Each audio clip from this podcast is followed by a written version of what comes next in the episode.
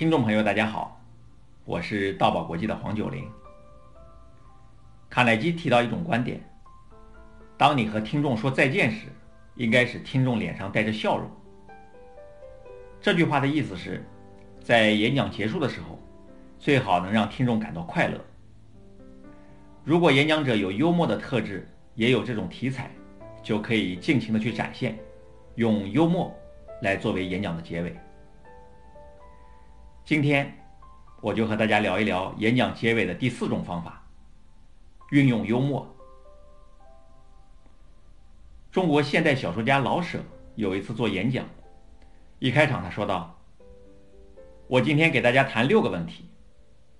接着他第一、第二、第三、第四、第五井井有条地说了起来。第五个问题说完，他发现离散会的时间不多了，于是他提高嗓门大声说：第六，散会。听众先是一愣，接着就欢快地鼓起掌来。大家十分钦佩老舍先生的幽默。老舍先生因为时间所限，机智幽默地结束了自己的演讲，他的幽默给听众留下了深刻的印象。美美教会是基督教的一个派别，他的创始人是英国传教士约翰·卫斯理，他去世之后安葬在英国，他的墓园非常漂亮。有一次在美以美教会的聚会上，传教士路易德·乔治向教会里的人谈到卫斯理墓园的维护问题。应该说这个主题是一个很严肃的话题，但是乔治在他演讲结束时处理得非常自然，而且很有幽默感。他是这么说的：我很高兴各位已经开始整修他的墓园，这个墓园应该受到尊重，他是一位特别讨厌不整洁的人。他曾经说过，永远不要让人看见一名衣衫褴褛的美以美教徒。由于他的这个主张，所以你至今不曾看到衣衫褴褛的人。听到这里，听众发出了一阵笑声。乔治接着说，如果任由他的墓园脏乱，那就是极为不敬。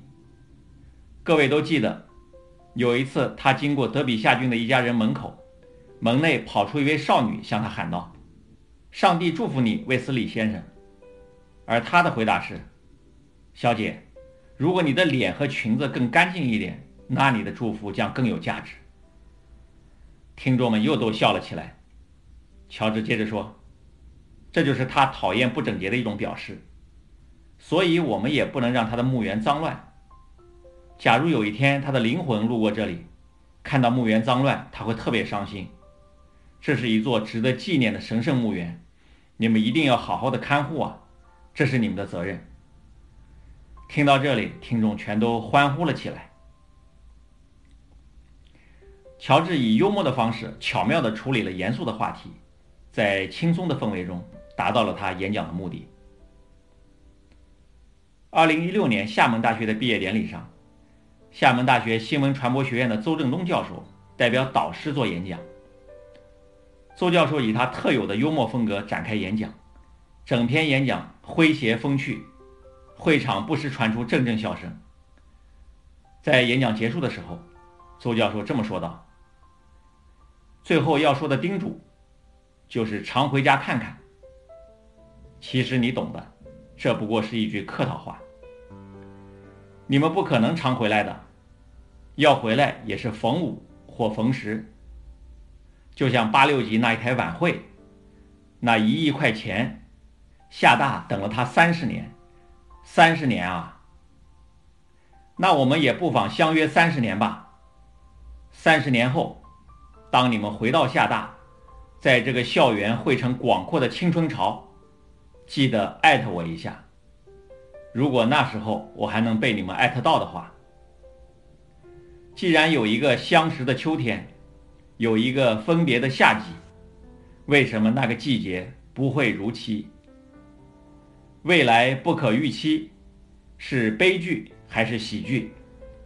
亲爱的同学们，二零一六年厦门大学毕业站就要到了，请携带好随身物品，比如小师妹，如果她方便携带的话。我们下一次再相逢。亲爱的同学们，仰天大笑出门去，莫后悔，不犹豫。谢谢。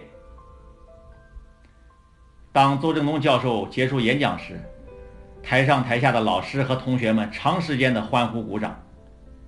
邹教授的演讲为这次毕业典礼营造出了十分欢快喜悦的氛围，让厦门大学二零一六届的毕业生有了一个特别难忘的回忆。总之，幽默结尾是演讲中一种很特殊的结尾方法，需要依靠演讲者的幽默个性来做发挥，这可能不好模仿。我只想告诉大家，有这样一种非常非常特别的结尾方法。好，那今天的节目就到这里。大爱能言，善道为宝。我们下一期节目再见。